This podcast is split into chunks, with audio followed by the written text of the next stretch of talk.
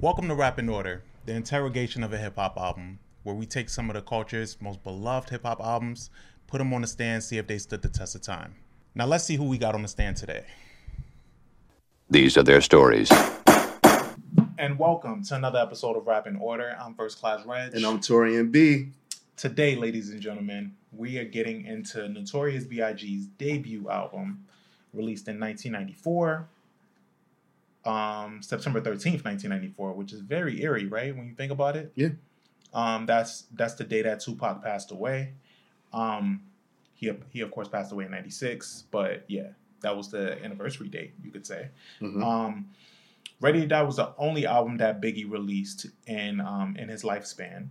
Life After Death came, you know, after he passed in '97, in March of '97. Um, this album came out '94, and it was, of course, Diddy had his hands all in this album. Um, this All in the video. all in the videos. Um, and this was Biggie's big coming out party. You know, you you had the lead single "Juicy," which is like a hip hop staple at this point. I always actually say that "Juicy" is one of those hip hop songs that um, one of those songs, period, that I could go the rest of my life without hearing again because I've heard it so much. Yeah, it's one of those songs that like you know the words and you're not even trying. You you didn't try to know it. Yeah, It's infectious. it's I- three. yeah. It's three songs like that for me. It's it's "Juicy," "Poison," and "Can We Talk?" Tevin Campbell. I don't need to hear those songs no more. I agree. Those, It those three songs. Yeah. It's done. You go to every throwback party, they throw on yeah. they throw on one of those. Um, but anyway, so this album, um, how do you feel about this album? How did you feel about? Well, I was gonna say how did you feel about Biggie, but I mean we all know. He's my favorite rapper of all time. Okay. Okay, uh, so I'll take you back. So, um, the first time I ever heard this album, um, my bully, his name is his name is Larry. Shout out to Larry, we cool now. Um, so I didn't my know you had a bully. Yeah, I had a bully when I was a kid. His name was Larry. So he played it, and I remember "Give Me the Loot" was the first song that he ever played for me. Mm. And when I heard it, I thought it was two people on the song. I Mhm. didn't realize it was Biggie, like going back and forth like by himself. So I just assumed like, oh, the one with the higher pitched voice is Little Cease. Mhm. Of course, is what. And then when I heard Little Cease talk, I was like, he doesn't sound like Mhm. the guy in the song. And then um because you know, like Ready to Die was a very graphic album. Mhm. So you know, Dark. yeah, Very and, dark and very dark. So there were certain projects that my mom at that time. So let's say, uh, Ready to Die came out in '94. Yep. So in '94, I was eight. Um, you know, so that was something that like uh, I had to like sneak and listen to when I was eight years old, and it was funny because around that time, like, um, Big L and Nas also had like like verses that like when you heard them like you know um that were very dark. So I think Biggie had a ver- no Nas had a verse when I was twelve. I went to hell. No, when I was twelve, I went to hell for smacking Jesus. Mm. So it was like all these rap like they had like these shocking verses, and like I would hear them because like you know the kids that were older, you know, trying to hang out with the, the kids that were teenagers, they were listening to this. Yeah. So like this album was just like prominent because all you heard about was Biggie and like Bad Boy because Puff's Bad Boy's promo team was so good. Like when I tell you like good, bro, like they were ready to die posters everywhere. You Mm. couldn't go anywhere in New York City and not see a ready to die poster and see that baby. I'm like, damn, like you know, like that, like like the pro, the pro, the promo was so good. And what I just remember is is that that entire summer, like just seeing seeing the bad boy trucks and seeing the bad boy t-shirts everywhere. Every event, my mom was young at that time; she was in her twenties. So every event she went to, she would come home. It was some Puff Daddy having some event, Bad Boy having some event. So you know, I just like remember like those are like my early memories of it. And then what? Also, then as an adult, I have a second when I listened to the album and understood what was going on because I lived with life after death more than I lived with Ready to Die, like Yeah. understanding what was going on. Yeah. And when I got to that point where like I understood Ready to Die, I was like, yo, like this album was a cry for help. Like Mhm. Biggie was like suffering from depression because, mind you, he started recording this album when he was 21, hmm right, and he finished it when he was 22. So it, it was over because there's an act one and an act two, and we'll get into that part of the album. But I just remember like, damn, like this dude was going through a lot, and like obviously like mental health and depression wasn't a thing that was talked about. But if you listen to this album, like he was definitely dealing with all. He was paranoid. He thought his mom was going to die from cancer. He didn't know if he was going to be able to feed his daughter. hmm Like he got the deal, then they lost the deal at at uh no they they had a deal at Uptown Records and they lost the deal. So then he started hustling again. His friends are dying. People are getting killed around him. He's selling drugs. Like all these things, like it wasn't you know young in a young kid's mind. You don't think about it, but you listen to this album, like he was pretty much like literally writing his death note. Yeah, yeah. So and when I got older, I realized that, and I was like, oh shit, like this.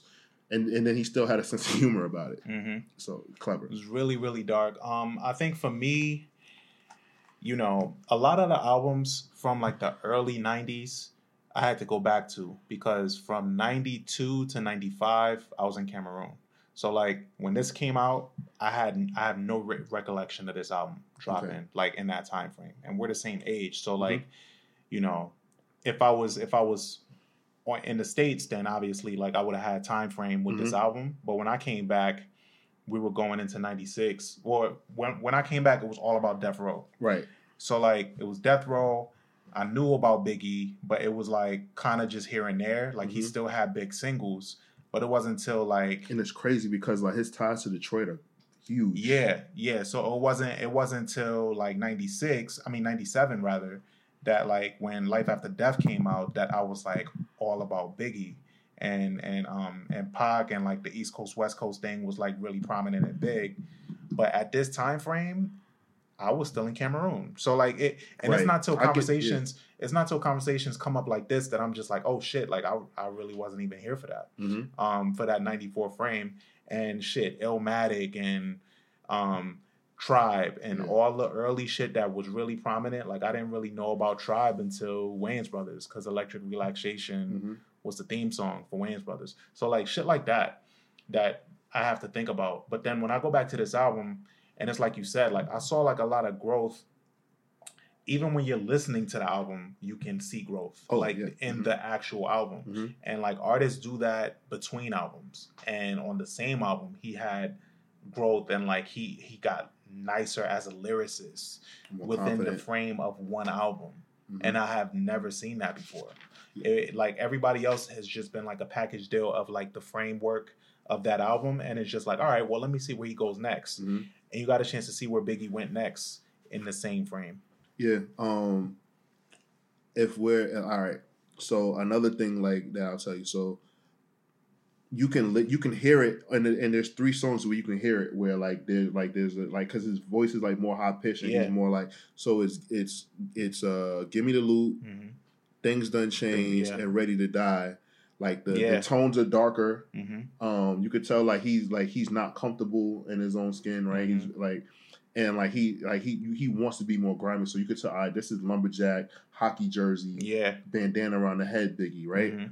and the funny thing is is like well i think a lot of people know the story like I, or have you've seen the movie like you know he puff lost his his he got fired from working at uptown records Mhm. and then he went and got and, and biggie was like all right so you know he went And down it's back south to the street yeah, yeah, yeah. back to the street because you know he didn't believe it anyway. Like they Mhm. said, like Biggie was like a nonchalant person, and and Puff had to like beg him to come back, and it was like I guess it was a grace of God thing because like you know the people he was fucking with they got they got locked up. hmm So you know, um, then he comes back and like you know like Puff had some money for him because he got the deal at Arista. So then Biggie was able to get you know nicer clothes, you know, buy some things, get a nice crib, you know, and like that's how like we were able to get the the more pop pop the, the more pop records and the and the samples yeah and things like that because um this album is a very like gritty album and Yeah. I want to get into the I want to get into Easy Mo Bee um Okay. in- into his production Mhm. and why do you think Easy Mo Bee isn't like hailed I don't think I think Easy Mo Bee had his uh his frame like that time frame was very specific. So like I don't think it carried over into the 2000s. it's just Like- not like fair a lot of other- like he like worked with Pac and Biggie early hmm Um, I believe I believe that Biggie worked with him because he worked with Pop, Yeah, and I think so. it too. just is weird to me that like you know you have a lot of these, but like so all right, I'm not obviously he's not primo, but like Easy Mo Bee worked on two of the the, the biggest art rap artists ever, their debut projects, Mhm. and it's like it's like when you see Easy, you can see Easy Mo Bee like down the street, and I know like it's still things that he does, but like I just don't understand it. Like why isn't he praised? And the only thing somebody told me was is that like it was just bad business. A lot of people feel that way about DJ Quik. DJ Quik doesn't get the praise. He doesn't. It's DJ Quik, and also who definitely doesn't get mentioned is Daz. Right. Well, I'll say this much: Daz and DJ Quik absolutely get more recognition than Easy Mo Bee does. Yeah, Like I feel like people know who they are. There's some people who have no fucking clue who Easy Mo Bee is. You know, I had a homeboy um that I had to argue down. I was like, DJ Premier only did one track on. He did unbelievable. hmm He thought the he thought Premier did the entire Ready to Die. Oh, that's crazy. I was like, I was like, let me tell you something. I was like, Primo was already known as like a god. If Primo did the entire Ready to Die, he would be on Dr. Dre levels as far like, and I already, I think he already Yeah. is. So let me let me correct that. But like the way they talk about Dr. Dre doing Doggystyle is how they would talk about Primo doing that album. Like this, every fucking sentence would be about that. Yeah, Easy Mo Bee has like wait, how many credits on here? One, two, three, four, five, Is it isn't it like eleven? six. Six? He has six uh, producer credits on this album. Son. Yeah, like that's that's incredible to me and i just think like like i said that it it's something something ain't right like um and i'm pretty sure there's an interview where like it's spoken about more or addressed Easy Mo Bee, Dame Grease. yeah These are yeah, like these those are yeah these are producers that yeah they don't get they don't get the love that they deserve. yeah Um, Bink. Bink, Yeah. Bink will tell you though. Bink will Bink will tell you. Bink will tell you that you're sleeping on him and don't let Devil in the New Dress come up. That Oh will argue gosh. you into a corner. yeah Um, shout well, out to shit Bink though. i mean shit pete rock Yeah, pete rock has like a huge problem with that actually there's a what there's a uh pete rock says that puffy stole juicy from him interesting, interesting. he said that puffy heard him like looping it and like puff like went to the hitman and told them like the idea and they did it and like pete rock till this day like talks about that and I that's can believe that. and and like you know like this is that's like the second like you got to think about it like that like 94 was just a rough year for Pete Rock because like he says he still hasn't gotten paid for Illmatic. Yeah, I was I was almost convinced when um when Nas mentioned him on um King's Disease three that he will write like a paragraph on Instagram or something, but he didn't say anything. wow. I'm I, was almost convinced that that nigga will come out the woodwork and say something, but I'm shocked that he hasn't. Yeah, it's not too late. Yeah, yeah, something. something coming. I think I think we get that, that another King disease is coming. Yeah, Yeah, Yeah. he's like, all right, enough, nigga. Enough. um, but yeah, no, I mean, you bring up a good point with Easy Mo Bee. I I didn't realize actually how many tracks he had on here. yeah, Um, but even speaking to the tracks on here, uh, you mentioned "Give Me the Loot" and how brilliant that is, and also "Warning." Like you listen to these songs, and for me, I get into how good we we all know how great Biggie was as a storyteller, but like I feel like his law his lost cause. Uh, something that he could have gotten into was like screenplay writing. Oh my god, that's why he's called the Rob Al- Alfred Hitchcock. Yeah, Like he, um, like, uh, do you watch the Math Hoffa podcast? Yeah, yeah. I watched so, it. so did you see the episode with Styles P where they was talking about um uh on niggas bleed and he and he has a character um Arizona Ron. No, I didn't. I didn't see him talking about that. So the character Arizona Ron, like they're like, yo, that's like the way that he like you got to think about it. He did that in eight bars. He described this character Arizona Ron, Ron, and and like uh basically he's a hitman, Mhm. and it was like, yo, like he basically just gave you like a hitman movie that will be fire, like like uh, like and like they was like rapping the lyrics, and I was like, yo, like Biggie's really nice, and and especially with, with like with warning, like the way he's telling the story, like Yeah. I didn't say them, it's the niggas that you knew from back When? when, like When you was getting minor minor figures, figures. Yeah, Yeah. yeah. Now they heard you blowing up like Nitro, like I'm just like yeah. the way he's telling the story is like, yo, that that is ha- that I've seen stuff like that happen in the barbershop. Like, yo, like, yo, I heard niggas talking about getting at you. Mhm. Like, you know what I'm saying? Shit like that. And then Yeah. like niggas is just telling you the story like, nah, not him. This nigga. And he heard you getting money now. Even and like he yeah. just came home and niggas go, gonna press you. even like his way of breaking down like something as simple as just a coming of age stories because everybody loves coming of age stories. So Yeah. you listen to a song like "Sky's the Limit." Um, my ninth grade teacher actually played that for us just to give us an example of storytelling. So Wow. he played that, yeah, Mr. Claus. oh, you had you had a young teacher. Yeah, ninth grade, Mr. Clausy. Shout out to Mr. Clausy. So um he played that and he would like pause it just to be like, yo, do you understand what he's saying here? Like a nigga never been as broke as me. I like that. He didn't drop the N-word. Right. Okay. drop- but he would he would play it and be like, yo, like, y'all hear that? Or what do you take from that? What's your takeaway from this? Now he's wearing Lacoste and he's like he That's broke it dope. down. That's yeah. dope that your teacher did that. He I would love I would have that loved Shit, that shit was really cool, and it made me like look at Biggie as like the almighty storyteller that he was. Like, just it was just different. Um, but getting back into the fold of this album, the intro, hmm intro is amazing on this album. Yeah, no, people don't talk a- about this intro enough. The intro is like a movie preview. Yeah, yeah. Mhm. From from the baby being born to what they go through to what they're about to get into, like it's a Yeah. three part act. Like Mhm. it's incredible. I agree. Um, I- well, before we get into the album, I wanted to talk about this. Do you know what albums came out that year? 94. Um, what we got? I got them for you. Hold on one second. Where the fuck did I write them at? You know me. So, Mm-hmm. Uh, besides um, Illmatic, okay, I got it right. So, Mhm.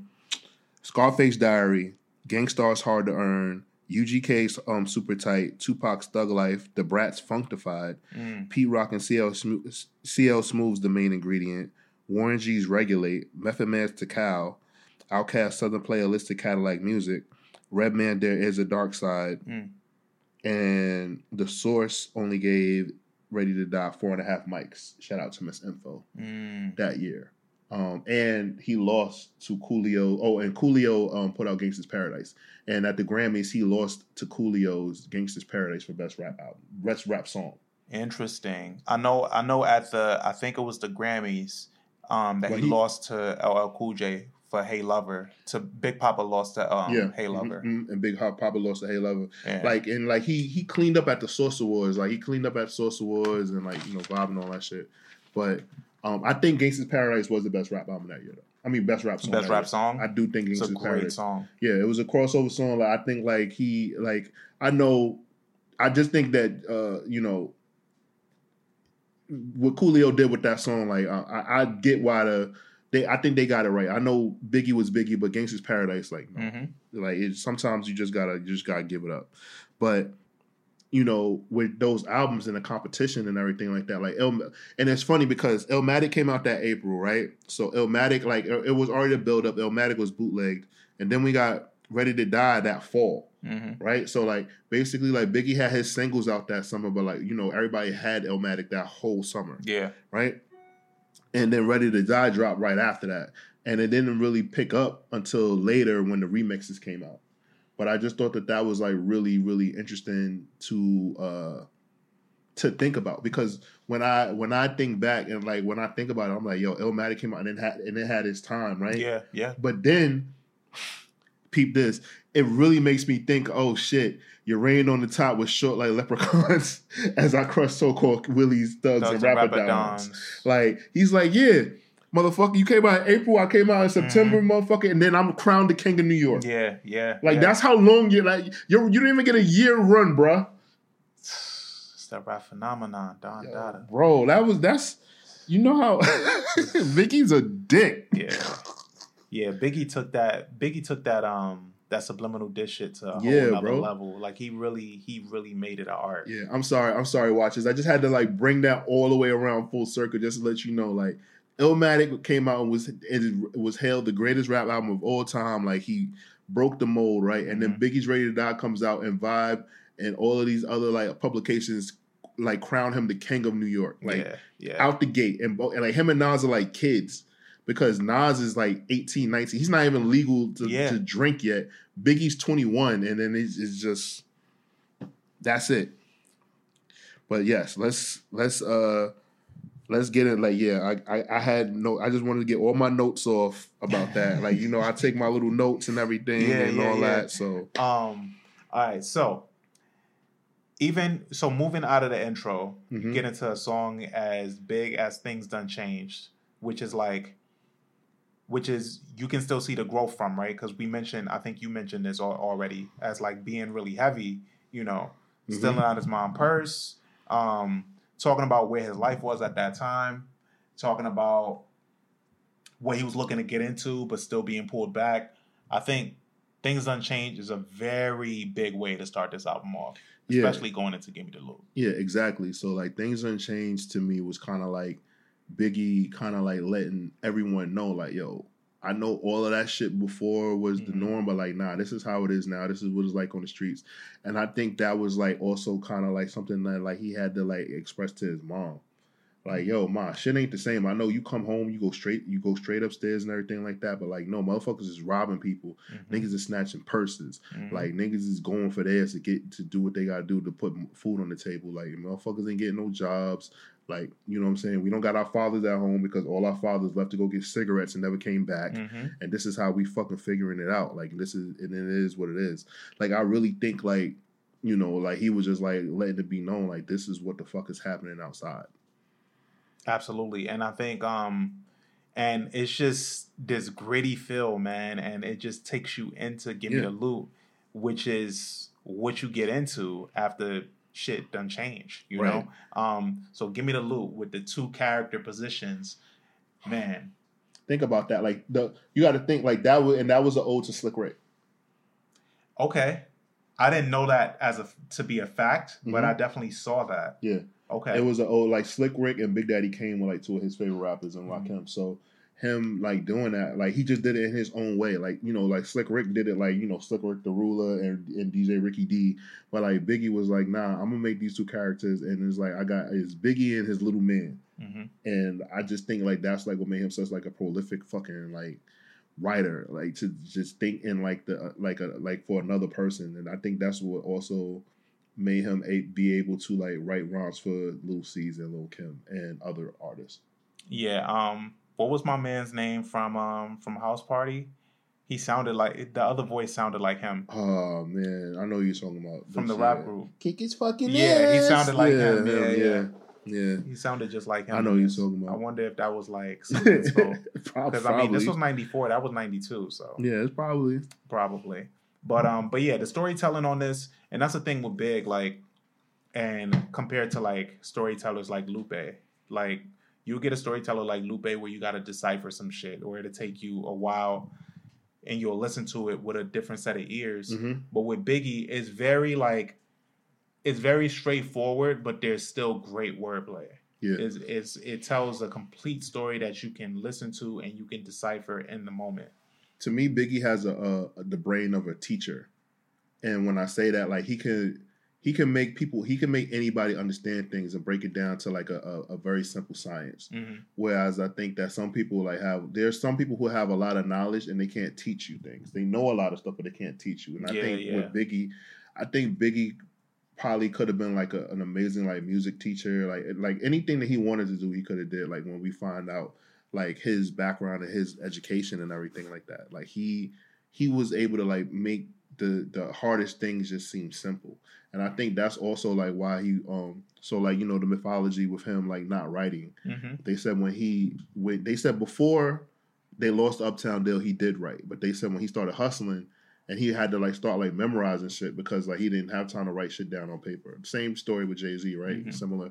They said that he just like he he became so arrogant and cocky, like he would just be kicking freestyles, but like crafting songs in his in his mind, and just he was just like a savant. Like think about it, like you got this big fat dude that smokes weed all day long hmm like snores when he's standing up and shit. And like he's able to like fucking like just go ahead and like rap some of like the illest shit ever. And reference back something that like he saw on TV or a conversation that he had. Like Mhm. that was also like impressive too.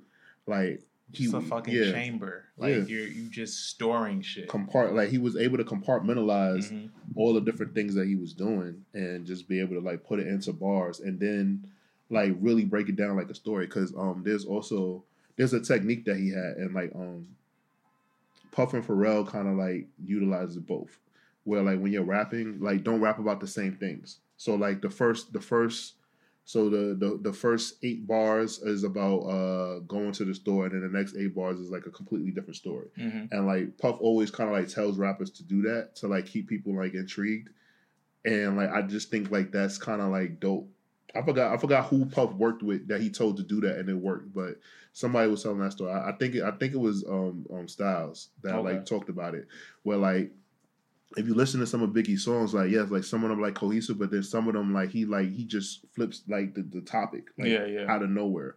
And I was just like, I wonder like like they didn't say like exactly why, but they just said like it works because it, keeps your attention because you like trying to figure it out, and it's just like, oh wait, another yeah, story. like, like- another story. It just it just goes into another one. Mhm. Yeah, that's interesting. Um, I think a song like Machine Gun Funk, um, that comes into this album after "Give Me the Loot." That's another thing that doesn't get talked about on this album enough is the sequencing. Mhm. Sequencing is so fucking good. Yeah. Um, Machine Gun Funk is produced by Easy Mo Bee. Yeah. So, all right. So let me just get this out the way. Every song on this album is magnificent, but there's certain songs I uh I just have to like. Sometimes I have to like stop. I have to take a break. Mm-hmm. And Machine Gun Funk, I just don't like. It's not Biggie's rapping. It's, it's more so the hook. Mm-hmm. I don't like it. Yeah, it just kills me. Yeah, Machine Gun Funk. I fuck with Machine Gun Funk. I see. I see what you mean though about the chorus. yeah. I just don't like the chorus. That's yeah, all. but I fuck with it. And then um, Warning, of course. Warning should have been a short film. Yeah. I mean, you kind of you kind of get a little bit of that in the video, but man, I just like I like that at the end. When he was Oh, the red dot? Yeah, this is at Biggie Smalls' house. yeah, yeah, Yo, yeah. You got one in your head too. You got oh one in your head. shit. um, yeah, Warning is so graphic. It's so fucking good. He tells a full, complete story. Um, was this ever adapted adapted on um on Irv Gotti's show on BET?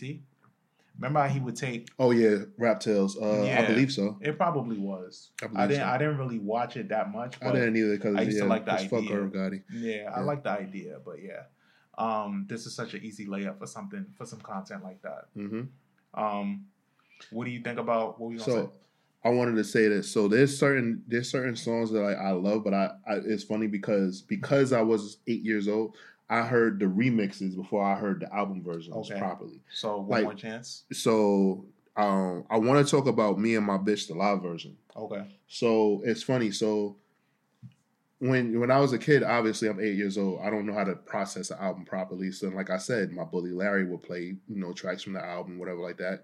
He was my bully, so I had to listen to what the fuck he listened to, right?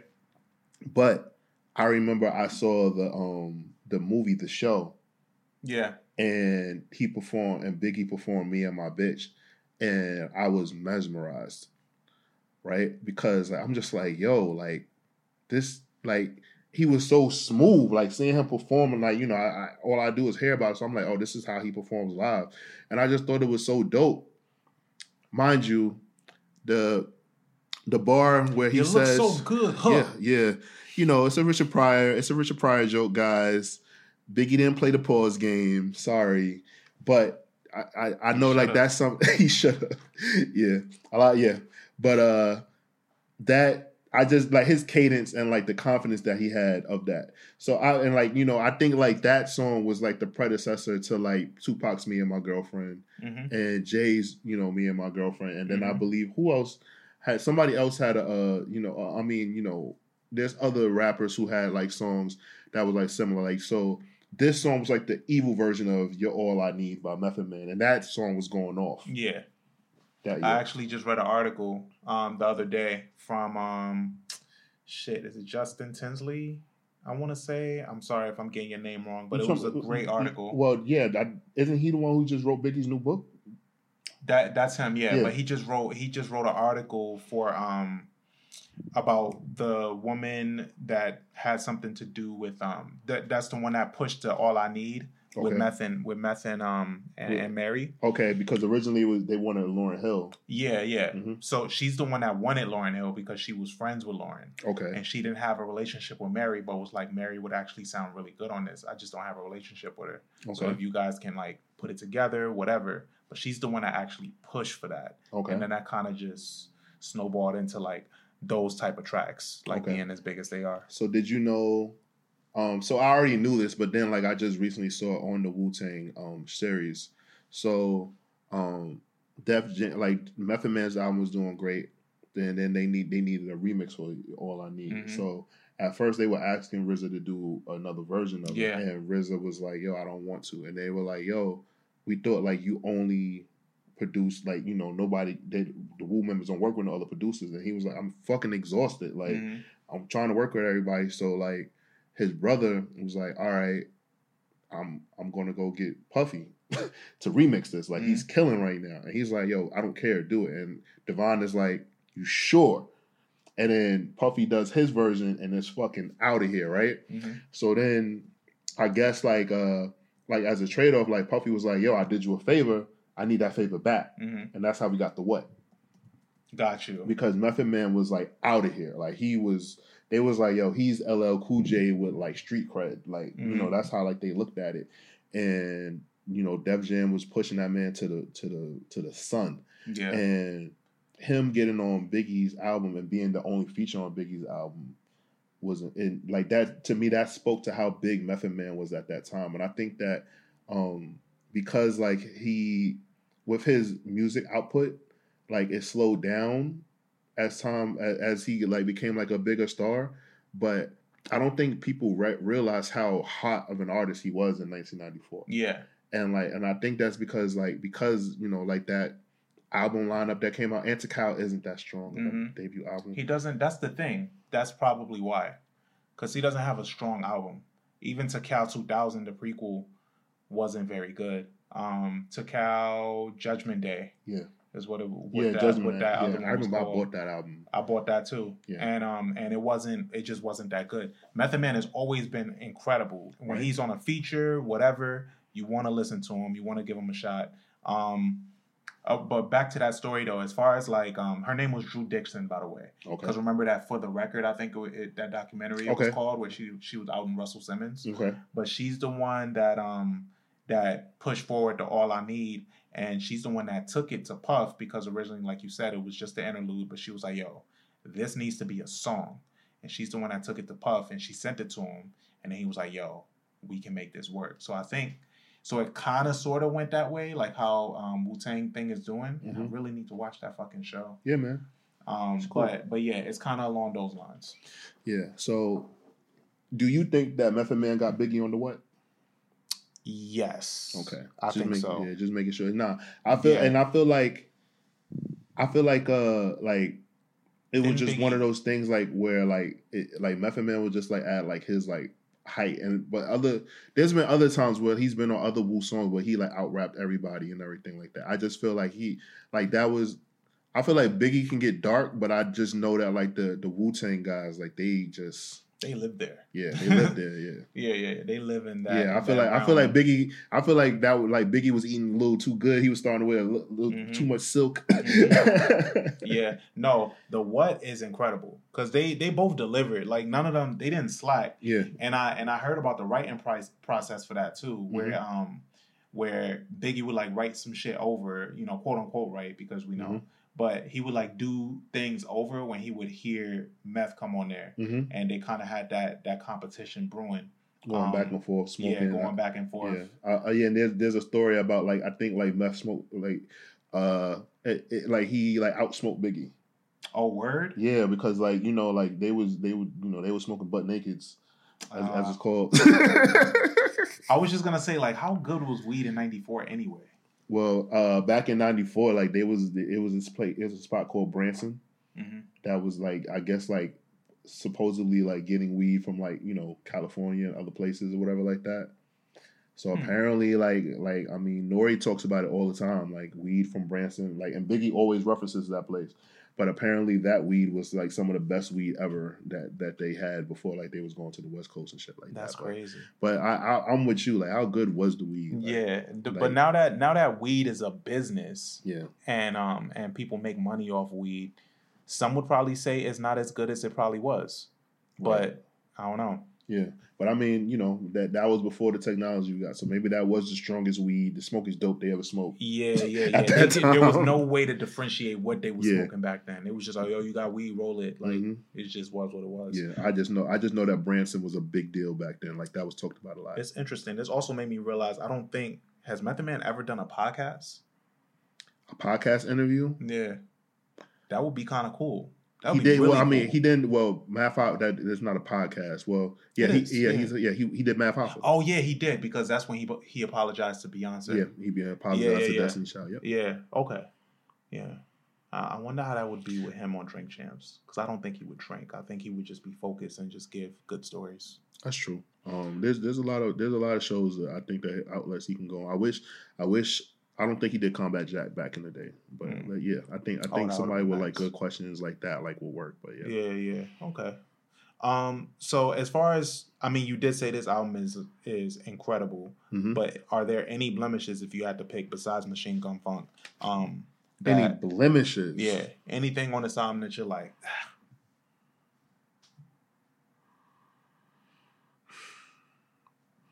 it's not a blemish, but it's just that like one more chance. I would just prefer the remix. yeah, I prefer the remix, but it, you're right. It's not a blemish. Yeah, like It's not a blemish. it's not like yeah, like it's it's just yeah, no. Mm-hmm. um, I mean, I I skip friend of mine because sometimes the hook I just don't care about it. It's like like that, that's the thing. So it's not it's not even like Biggie's raps. Like some of them, like the hook choices or whatever like that, are just very dated. hmm So I don't like that. But like this rap album, like as far as like a debut, as far as like Biggie having like time to like craft and work on this album, like think about it. Like he got to do this album in two acts. So like there's two like there's two sides to this album, and you can see like you can you hear him grow in the album. Usually like we get like the album is like the the, the whole story done, but like for this album, like the story was still going as it was re- being made, hmm and he got time off and then got to come back to it. Like think about it. Most artists don't get that time. Yeah. And, he And- went back. Yeah. And yeah, and Biggie didn't give a fuck enough to like where like he was like, yo, fuck it, like it's over. I don't believe this shit. Yeah, Like, he only that's that's why we don't get that much Biggie content. I'm I'm surprised they were able to stretch as much Biggie content as they did because he very much believed in just rapping for money. Yeah. He didn't rap for the art of it. He Mm-mm. rapped because he was nice and because he saw the money. Yeah. And that was it. Whereas with Pac, like he was, you know, he he really loved that shit. Right. So he slept in the studio. So another thing, Who Shot Ya and Just Playing One originally on the album, right? yeah, yeah. Um, but we gotta talk about Who Shot Ya. hmm So Who Shot Ya, the beat was originally supposed to be the interlude on Mary J. Blige's My Life album. Okay. And what happened is obviously they was like, yo, number one, Biggie went way too long. hmm Number two, they were like, we cannot put this on an R and B album. And then number three, like it's called Who Shot You. Like they were just like, yo, this this is not what we wanted you to do because like on, on Mary's albums, they would have rap like they have rappers like rapping on the interludes because they Mhm. were saying hip hop soul. Yeah, they were like doing yeah. that. And they was just like, all right, you know what, Biggie, like you just do what you want with this shit. And like it went around, like this this tape did its rounds, and like Biggie will always do shit like just give D, like DJ Enuff was one of like what was a DJ that worked with him. Big Cat was a DJ that worked with him, and obviously Mister Cee's DJ who discovered Yeah. him. They said that Biggie would just give niggas like copies of like his cassettes. hmm So imagine, imagine like you know like Puff hearing shit on the radio, and it's like, how the Like, fuck bro. did you get this? Like, Yeah. are you bootlegging me and shit like that? And it's like Biggie personally gave this to me and said, do whatever the fuck you want with it. You think you think um you think Puff was probably triggered by by when Drake what Drake did was zero to one hundred? Hell yeah. Hell that's yeah. Why he slapped him. Yeah, that's why he slapped him up. Like there's Like, like, I get I I get really bored, ladies and gentlemen, and like I go down wormholes and apparently like there's like a whole content um from this uh there's a, like Puffy has a former bodyguard, his name is Gene Deal. And for some reason, all he does is give interviews talking about how much he hates Puffy and telling stories of like Puffy and Big, and it's some of the best. It's some of the best shit ever. And it's like he just oh, always, I know about him. yo, he just he just, and it's like you know he not like because he was there. Mhm. I just think it's hilarious. Like I'm like, yo, this has to be like his tenth interview, and then like, and then he'd be like, you got to get it in the book, and it's like, Yeah. my nigga, how? Like, what is left? He got some shit. Yo, bro, it's bad funny He to got me. some shit. Like No, him, I know like him, him. like telling stories and stuff like that. Like, and I watch. And I ain't gonna lie, I ain't, I ain't talking shit because I watch it every time. Every interview he got, I'm gonna watch that shit. Mhm. But it's just funny to me that he has so much information and just never stops. Right? Yeah, he pops up on TikTok sometimes, Oh, and I goodness, see I see a bunch of his It's shit. funny, but okay. So back to who shot Who Shot Ya, right? So you know they they get him to stop that. So that's why like everybody's like, yo, when Pac got shot, like they, there's an interview where Pac is like. That song don't gotta be about me, but the the timing of that is horrible. And Yeah. like if he just gonna keep that out, like I'm taking that as disrespect. Mhm. And Biggie's and and like it's just funny because you have um there's a story that Biggs tells um from Rockefeller where like he he had a copy of it and he let Jay hear it and and he said that like Jay just listened to it in like in the car, in the car over heard and over and over story, again yeah. and like Biggs was laughing like yo you can't fuck with him you Mhm. can't fuck with Biggie. That that kid is nice. Because he's younger than Jay. He's Yeah. like yo he's younger than you and he's nice. Like you can't fuck with him. And like that's like when Jay like really started like locking in and like yo all right this is like what I got to do on this project but for reasonable doubt but I, I think that's I think that's just incredible like to think like that this song calls all that contrary that this song might have like been the fuel that like you know Jay Z needed to Mhm. be who he is because it was like yo like But you can't fuck with him Biggie a messy nigga though for this song. Even if it wasn't, it like you can see, I can completely see because there's been a lot of times when Tupac just comes off as very irrational. But in this instance, I can completely see him having a problem with this or the reason why he would have a problem with this. Like the nigga just got shot, and then you hear a song like this come out, no matter when he recorded it, the timing of it was just crazy. I mean, he ain't go crazy at Tupac. I mean, at, at LL, Who, um, Tupac. oh, when he came out with Ashasha? Yeah, Yeah. I guess I guess because he wasn't at Quad Studios when it happened. I don't know. Yeah. And like you know, and, but I mean, well, they had their own shit going on because like because of Kidada. hmm Yeah, that's true. Yeah, That's true. she loved Tupac but hates some LL. Niggas forgot about that. Um, yeah, guys, Tori the historian, baby. I'm gonna give it to y'all. She was with yeah, she was with LL and Pop. Mhm. Yeah. Um, but yeah, no, I think Who Shot Ya, Who Shot Ya is an incredible song. It's just, I mean, it's just it was out already. Like it just that it was a B side. hmm It was it, it's not like it was hidden. It's just that like okay, he started performing it a little bit more. Yeah. He started saying it with his chest more, and it was like, all right, nigga, I, I really got shot, and Yeah. performing this now. It just looked crazy. right. Um, and then you know, like I said, uh, ju- like the the song just playing hmm is fucking brilliant. Yeah. and I think that that speaks more to like his sense of humor, like Richard Pryor, um, Rudy Ray Moore, um, even Eddie Murphy. Like it, it, it just spoke to like his sense of humor, and that's the thing that's like and also like impressive to me about Biggie, right? Like he's this 6'4", 300 plus pound fat guy that's like also like like on one hand like really rugged and like street and hood, but then also like really educated and elegant and worldly. But then he's also mad funny. hmm So he's all these things wrapped up into one, and he's a sex symbol. Yeah. Like think about Dresses- that. Dressed Yo. really well. Yeah, and I think that came from like Puff working with Heavy D at Uptown hmm because like you know he was the heavyweight, lo- the overweight lover, hmm and I think like Puff saw how to do that. He was like, "Yo, like, big only Biggie ain't gonna dance and all that shit," but like he figured out how to really market that and sell it and like do something like that was like really, really, really brilliant with Big. And I, I gotta tip my hat off to Puff. Like, yo, like you, like you and your, him and his team like really did that because like I'm pretty sure Biggie was okay with just like the grimy shit and like Puff was Of like, no, like we gonna like flip it and like Because the, the grimy shit was what was in at that time. yeah. He was like, yo, we really gonna like flip it. And like there's like stories of like um Biggie always making fun of Puff because like Puff would like dance to like try to get them like hyped to like see like what's going on. Mhm. And I think it's like it's um it's funny because it's like Puff thinking like, yo, like I'm the man, like, you know, I'm, I'm gonna make you dance. And like Biggie and his friends from Brooklyn, like, yo, look at this clown ass dude right here.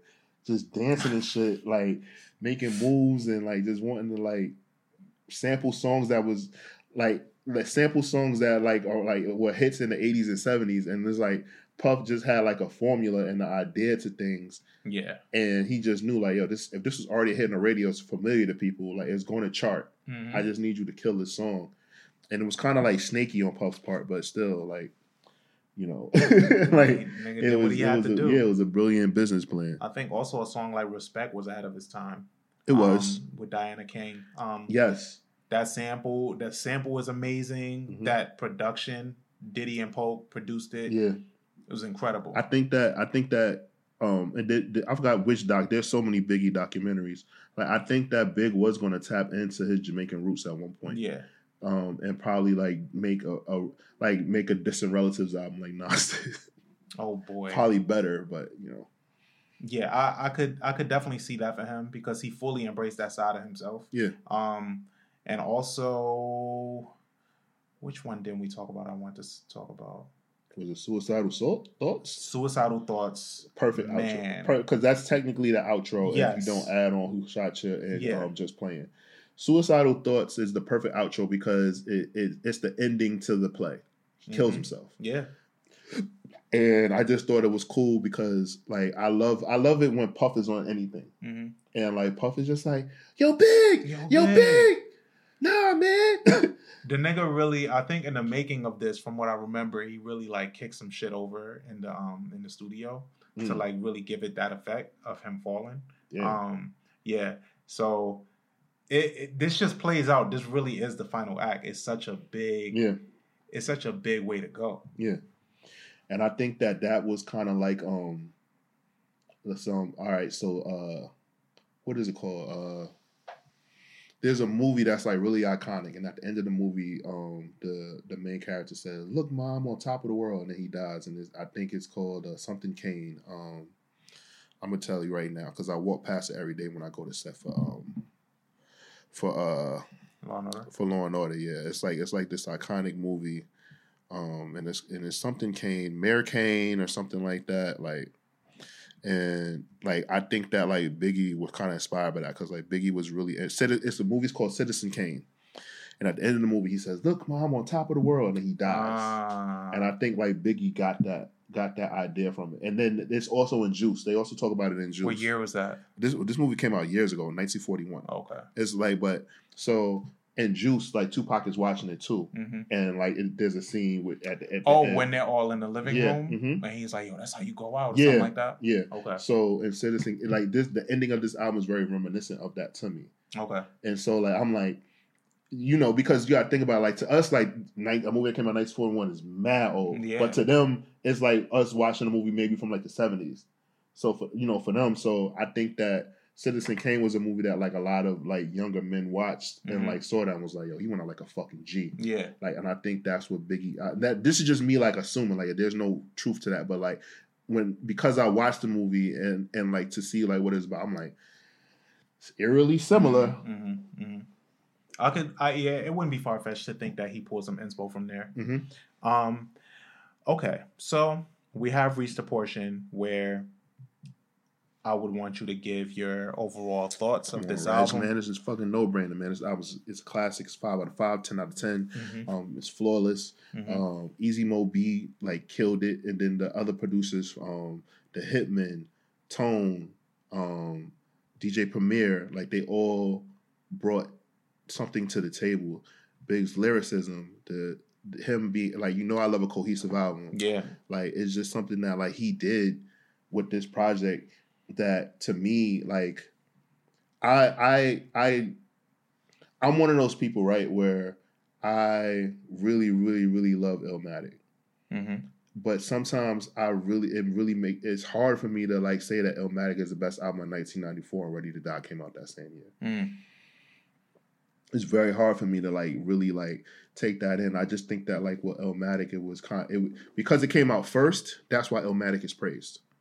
And that's the only thing that Illmatic has on Ready to Die is that Illmatic came out first. Yeah. It's not that it's better. It's not that like he reinvented the wheel because like they both, you know, did the thing with multiple producers and everything like Yeah, that. They both there's were a- these child prodigies, like It gets a Illmatic gets a lot of praise too because he was so fucking young. Right. He was so He was- young, yeah, and like that's the that's the unbelievable part to it. That's the Mhm. wow to it. All the big albums have a wow. Mhm. So like you know, 50 got shot nine times. That's his story. Got shot nine times. He got dropped by Columbia. Now he's up, up because Mhm. he's with Eminem and Dre. There's a Right. wow, you know. Um, and this has a wow too. You know, this is is a big debut fucking album. Right. It has everything on here. Yeah, it just it, this this album delivered. I just think that um, you know, it, it was like a lot of people say that, and it's funny, right? Because people say that like because of the chronic, like the West Coast was just killing because like they was coming out so hard. But in '94, like um, a lot of like there wasn't like Tupac wasn't screaming out West Coast at this time yet. Mhm. But like they were saying, like damn, like the like the East Coast is dying. But it wasn't because of the West Coast yet. It was because at that time, like Run DMC, like all of the the, the leaders of hip hop were dying out, and and new rappers were emerging, and like they just we just weren't sure like where everything was going. And Nas and Biggie like kind of like came up, and like it was so quick, like because before that it was always like, you know, uh Rakim, KRS One, Big Daddy Kane, Slick Rick, you know, like those guys like holding like up the the flag, like the mantle for like who's the best, right? And then like they don't put out projects anymore. Like they become like you know they they, they become less heralded. Mhm. And then we get this kid Nas, child prodigy. Then we Mhm. get sorry Christopher Wallace, Notorious B.I.G. puts out a fucking motion picture. Mhm. Like it's fucking crazy. Like I'm just like I like I like like I really I hope to God nobody ever makes me choose between those two albums. I'll never make that a topic because I don't ever want to have to choose between the both of them. But like, um, I can make an argument for both of them. And Biggie Illmatic de- and Ready yeah, to Die. yeah. Yeah. but I definitely think that like Biggie definitely deserved the title of King of New York. Oh yeah, for sure. I think he did too. Yeah, Was there ever a time frame that Nas was a king of New York? That's what I'm, I mean. I I guess from uh April of '94 until until August 31st, until August 31st of '94. Yeah, and then Biggie came. Then Biggie dropped in September, and that was all she wrote, man. Like I just think that like Nas had it, and you know his reign on top was short, like leprechauns. You know, like it just happened like that, and I just I don't I think that like um people didn't look at Nas and think New York like they they thought of Nas as like a great rapper, but I like the face of New York, Biggie. Yeah, and uh, and to be the face of New York, that coincides with King of New York. Yep. I just don't think that like people gave him that. But you you agree? Classic five. Classic, yes. This is this is an absolute classic. Five out of five. You got some. You got big singles on here. You got um. The album is just so big that even the quote unquote B sides, people know them by heart. Um, the storytelling incredible. The production incredible. This album delivers on all fronts. And then you got one. You have one feature on here, which is Method Man, hmm and and it delivers. Show stealer. Yeah. So um yeah, five out of five, man. Um, I don't know if there's anybody that's watching this that um that hasn't even heard this album yet. I would say, what the fuck are you doing? Yeah, Um, you need to listen to it. I think it's an essential hip hop masterpiece. I agree. I'm First Class Reg. I'm Torian B. We out of here, y'all. Catch you guys next time. Give me your fucking money! Dun dun.